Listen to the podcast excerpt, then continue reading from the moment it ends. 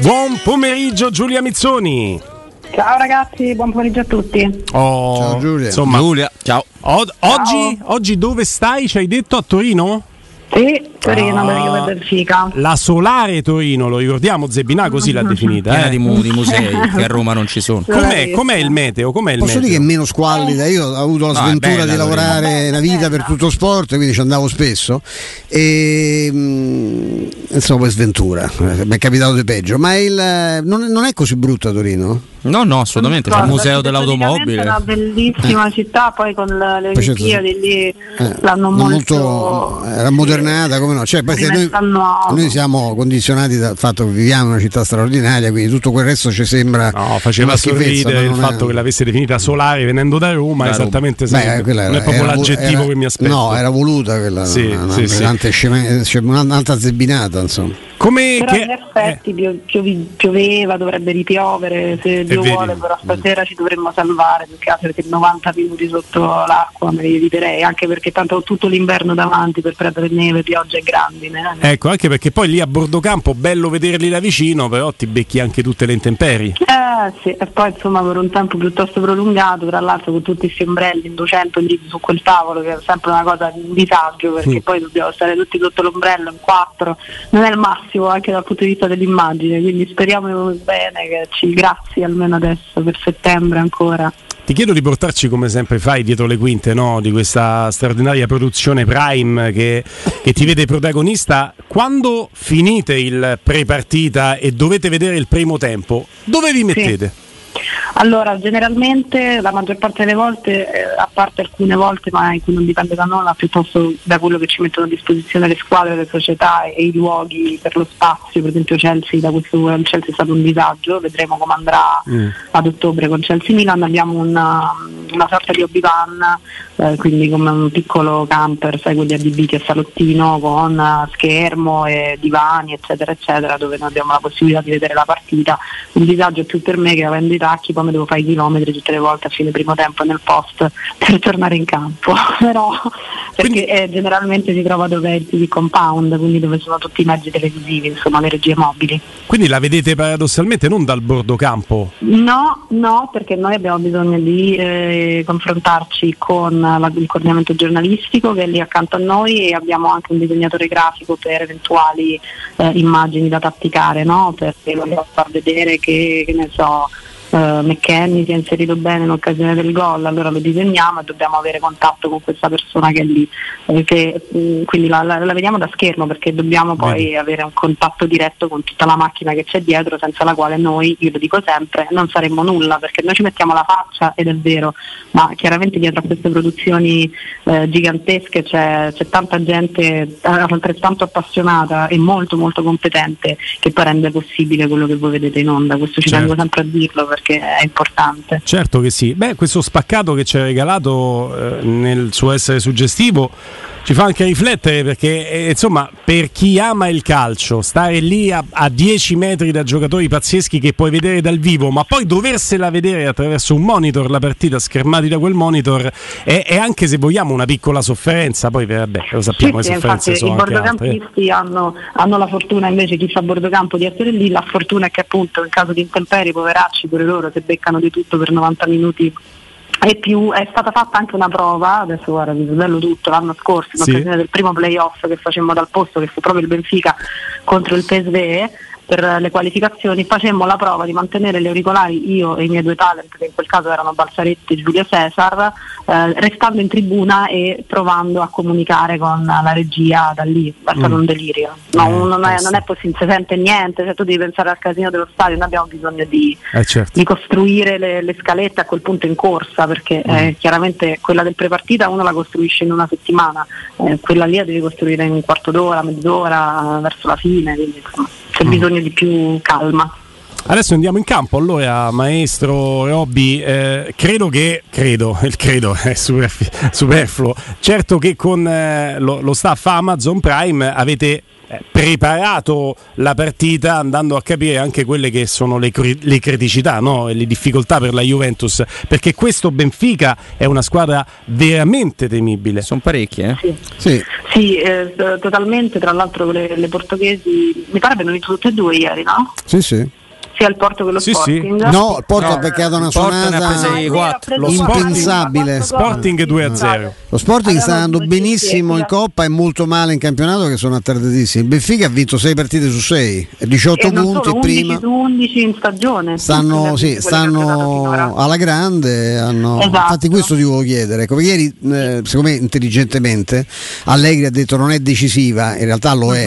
Eh, lui forse l'ha Sì. fatto per evitare no, di, Ha di- pure un po' corretto il tiro perché lui prima di Parigi che fa? Va a dire non è il Paris Saint Germain ma è il confronto col eh, Benfica certo. che, che è quello che, che più peserà per il passaggio del turno per la qualificazione agli ottavi. Se mo è chiaro idea. che eh, eh, tocca gettare acqua sul fuoco ragazzi, Eh, poi ovviamente noi ce le ricordiamo le cose e questo sarà tema, eh. anche sì. il modo che- di, di comunicare di Allegri che è molto cambiato nel tempo, soprattutto eh, in questa stagione, ma se vogliamo anche nella, nella passata stagione sarà eh, un tema di, di dibattito, no? cercare di capire, mh, perché a volte insomma appunto c'è, c'è un po' anche di, di confusione da questo punto di vista. Quello che è certo è che il Benfica è una squadra con la quale non puoi vedere la Juve intermittenza che hai visto fino a questo momento.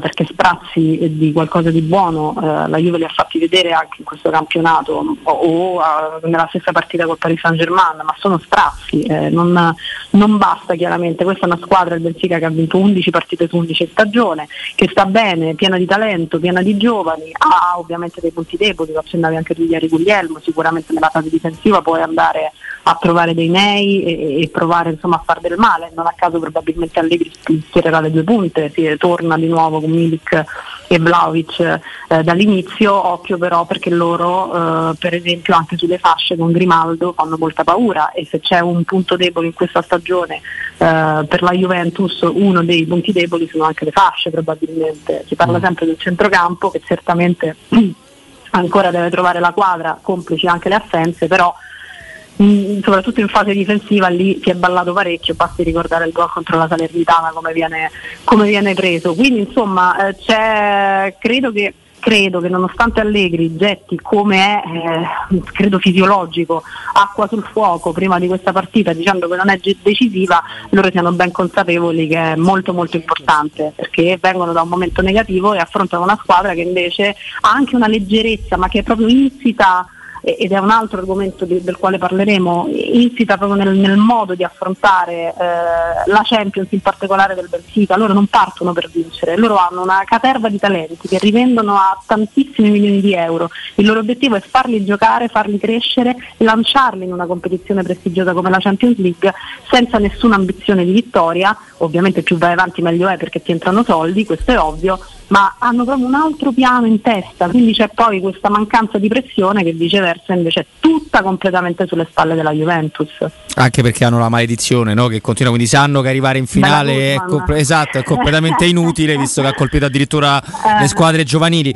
No, è, un'ott- è ovviamente un'ottima chiamata quella di, di Grimaldo, che è il giocatore che per Transfermarkt ha più valore di tutti, terzino pazzesco, esterno più che terzino, Sì. ma anche a destra, soprattutto in fase offensiva, non sono messi male perché c'è David Neres, no? che Neres. Magari non è diventato quello che si pensava a un certo punto, ma è un giocatore molto molto interessante. No, però ecco, proprio da quello che hai detto mh, Giulia, tra il mondo Benfica e il mondo Juve ci sono proprio gli antipodi di pensare Sì. calcio. C'è una che è rimasta no, collegata a questo centrocampo di gente strapagata, presa da grandi campionati, che rinuncia a Dybala per prendere Di Maria. Non sto criticando, eh, so- più, più che altro facendo cronaca Meno male. e l'altra che non ha mai paura di riciclarsi. Ma la cosa è che il Benfica ci riesce a riciclarsi. Su questa differenza e sul fatto che noi siamo terrorizzati proprio come calcio italiano a ogni minima partenza, a ogni minimo spiffero, come se finisse tutto. Invece gli altri club come il Benfica ci dimostrano che non finisce niente proprio. Esattamente, è proprio un, un, concetto, un modo proprio di fare calcio e di gestirsi anche come, come società in maniera completamente diversa. Non c'è paura di lanciare i giovani perché i giovani tu sai che sono il tuo tesoro, il tuo tesoro in termini davvero anche economici. Perché? Perché probabilmente non c'è l'ossessione del vincere a tutti i costi, anche se, anche se e questo Giulio Cesar ce lo racconterà, visto che insomma, il calcio portoghese lo conosce piuttosto bene, eh, anche se insomma, lavora anche eh, con, con in quella sfera lì, eh, loro per esempio puntano tutto, fanno l'in sul campionato, per loro il campionato è più importante, è la cosa più importante, quello sì, è da vincere, te lo dimostra anche la partenza del, del Benfica, in la Champions League per loro è ovviamente una competizione di prestigio, ma che veramente serve a mettere in vetrina i, i, propri talenti, cioè il talento io o lo prendo a poco e lo rivendo a tanto o addirittura, e avremo una grafica che farà vedere quanti sono, te ne cito uno, Joao Felix, eh, te li cresci in casa e li rivendi a 100, 120, cioè stiamo parlando di, di cifre eh, importanti e nel frattempo tu vendi Darwin Nunez facendo cassa, c'hai già dietro quello pronto che giocava dalla stagione prima, magari più a intermittenza, e che oggi è titolare e Ramos, ha segnato 6 gol in... mm, esattamente, mm, mm, e ha segnato 6 gol sì. già. Mm. Capito? Cioè, Stop and go Giulia. Stop sì, and go, ripartiamo tra 3 minuti con te e dopo un buon riposo Giulia Mizzoni switchiamo e siamo già al giovedì, giochiamo d'anticipo questa gara con uh, l'Helsinki che non ha il fascino di una partita di Champions League come quelle che vi vivi tu lì dal bordocampo eh, de, di Prime, però ha un'importanza decisiva già in questo girone che si è un po' incartato. Sì, sì, totalmente, totalmente. Io non so a livello di gestione come si comporterà Mourinho, sospetto, suppongo e penso sia anche naturale e giusto che qualche rotazione ci sia, che qualche cambio eh, ci sia perché si pensa giustamente anche a domenica, questo è il dramma di queste stagioni eh, strazzette eh, di impegni ravvicinatissimi, eh, però adesso comunque al netto delle assenze che pure ci sono, la Roma ha almeno numericamente gli uomini per far rifiatare qualcuno, se devo temere qualcosa la temo sempre in difesa perché l'infortunio di Combulla da questo punto di vista un po' i piani che ti scombina, eh, fai più fatica secondo me a fare rotazioni, è vero si tratta dell'Helsinki, non è il Bayern Monaco, però, però tu sei partito male e quindi l'urgenza ti impone di fare quelle classiche mm, rotazioni sì ma col braccino probabilmente, almeno mm. questo è quello che mi aspetto io. Qualcuno riposerà, qualcuno anche di importante, eh, ma non proprio tutti tutti, secondo me. Eh. Ecco il tema Stefano che trattavamo proprio prima del turnover eh, massiccio, contenuto, è, è più sulla linea di, di, Roberto Giulia nel dire che l'importanza della gara suggerisce un turnover contenuto. Tu... È il risultato quello di Gorez che te lo suggerisce perché eh, se partiti bene cioè, no, io, certo. non, io penso che siamo tutti quanti sulla stessa lunghezza d'onda, non c'è dubbio che ah. sarebbe importante far riposare qualcuno, è anche vero che eh, il problema è, è, assolutamente di carattere psicologico perché se volessi esatto. fare il maligno ti dico che tanto per l'identità di squadra, visto quello che la Roma produce oggettivamente, non tanto in termini di occasioni create, ma in termini così di armonia, di manovra, che giochi uno giochi in altro cambia, cambia relativamente poco, perché poi comunque è, la, è, l'individualità quella che pesa e per fortuna questa mi, mi, sembra anche tra le riserve una Roma più murignana, cioè con di giocatori più scelti da lui, lui di cui lui condivide no? in qualche modo la, la, cifra, la, cifra, tecnica. Il problema è il messaggio psicologico che tu dai alla squadra, cioè se tu ne cambi 8 gli fai capire che questa è una passeggiata, rischia di esserlo, nel senso che questi sono veramente, saranno pure abituati a vincere, ma al paese loro, perché come escono prendono schiaffi eh, da tutte le parti, perché insomma, il livello del calcio finlandese, almeno quello lo, lo conosciamo abbastanza. Il problema però ecco che proprio per quello che hai combinato in, perché hai, l'hai combinata grosso in Bulgaria perché è stato un eh, errore veramente pesante devi, devi per, e quindi devi equilibrare tra la necessità di pensare all'Atalanta e magari a qualche acciacco che c'hai qua e là e il fatto che non puoi mandare in campo 8-9 eh, giocatori diversi rispetto a, a Empoli piuttosto mettila sui binari giusti, la chiudi, se Dio vuole chiudi la e partita. E poi qualcuno si riposa, certo. Eh. Esattamente, e poi torna al 55-60 cominci a far rifiatare la gente. Questo è quello che mi aspetterei io, è, è, è, sicuramente quello che non era nei piani, secondo mm. me, perché poi tutti gli allenatori escono i gironi, esce il calendario, eh, tutti si mettono lì a guardare e a pensare, allora con questi facciamo tot punti, quindi allora, se questa va bene io qua già mi posso permettere di tirar fuori Ebram, Dybala, Smalling, dico per dire, mm. capito? Che fanno le tabelle tipo Piero Torri, quindi. No, speriamo, me, speriamo, speriamo meglio, francamente. Qua vinciamo, qua vinciamo. No, fanno le tabelle chiamando la programmazione, ma alla fine fanno quello. Sì, eh. Ma fanno quello, ah, certo. Sì. Poi ti dicono di no perché ovviamente nessuna partita è vinta dall'inizio e infatti poi la Bulgaria docet. Eh, però, insomma, però, un minimo la testa ce la mettono, quindi ti scombina un po' di anni perché secondo me farà meno rotazione di quanto non pensasse dieci giorni fa di fare, eh, però qualcosa, qualcosa, deve fare, soprattutto eh, troppo la testa all'Atalanta rischi poi di arrivare all'Atalanta con la testa china e quello sarebbe proprio mm. il modo peggiore per presentarsi contro l'Atalanta domenica, anche ah. perché porto mio figlio allo stadio, quindi vedessero. Oh, vedi che bella cosa. Vedete che dove... alla che prima bello. volta giù, esordio. La prima volta. Il battesimo. Sì. Facciamo che non sia l'ultima. Eh, Giulia, no, eh. eh era una battuta. Ovviamente io ho Paolino imbattuto, ma faccio fatica a portarlo quest'anno perché il settore dove essere tutto esaurito, però insomma, in qualche modo faremo. No, è, è, tutto corretto quello che avete detto. C'è pochissima roba interessante nell'Helsinki, pure se uno vuole fare il raffinatissimo amante di calcio. C'è un po' quasiano.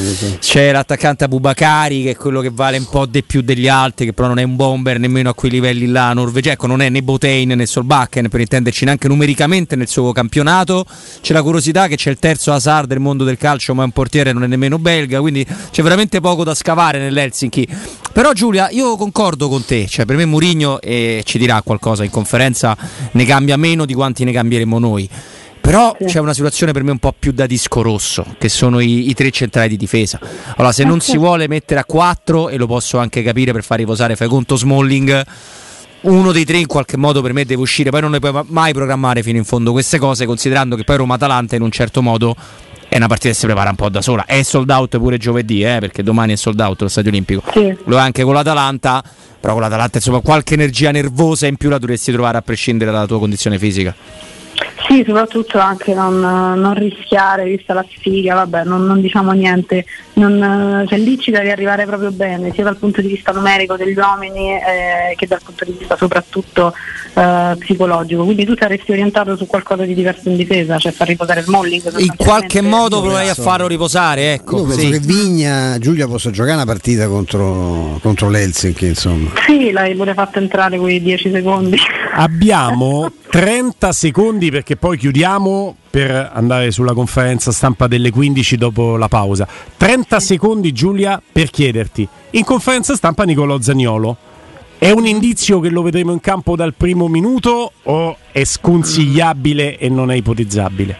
Non lo so, per me è sconsigliabile, ipotizzabile è tutto ipotizzabile nella vita. Eh, credo di no dal primo minuto, se la partita si mette bene non gli si debba richiedere quindi uno sforzo che poi lui fa sempre fisiologicamente perché non è un giocatore che si gestisce, eh, soprattutto se c'è bisogno dei suoi strappi allora sì, cioè se si mette bene facciamo il provino per l'Atalanta sostanzialmente. Mm io mm. questo immagino. Vediamo mm-hmm. 20 minuti, mezz'ora per sì. uh, sgambare e arrivare pronto alla partita con l'Atalanta. Tutti sì. d'accordo? Sì, sì, sì. sì. Poi, vediamo, poi guarda che i casi di che quello in conferenza che poi non ha giocato sono di più di quelli che ho notato. No, no, quello vero. Però sono insomma, sono c'era anche un caso vecchio di, da, dovrei ritrovare di uno che è finito addirittura in tribuna. Non arriviamo a Ambalazzo là che promise due gol alla partita della Roma e poi non convocato. Però insomma. Scusa Giulia. Comunque, credo sia comunque un messaggio che ti sta dando. Certo, no, no, certo, assolutamente. Perché poi era già in panchina anche nell'ultima. Si stava pure scaldando, tra l'altro. Ah, eh sì, ah, poverazzo. Sì. È un messaggio che ti manda che poi dà seguito al messaggio che manda ai, ai, microfoni a fine partita quando dice esatto. questo è un bel esempio Zagnolo per i compagni e per tutti.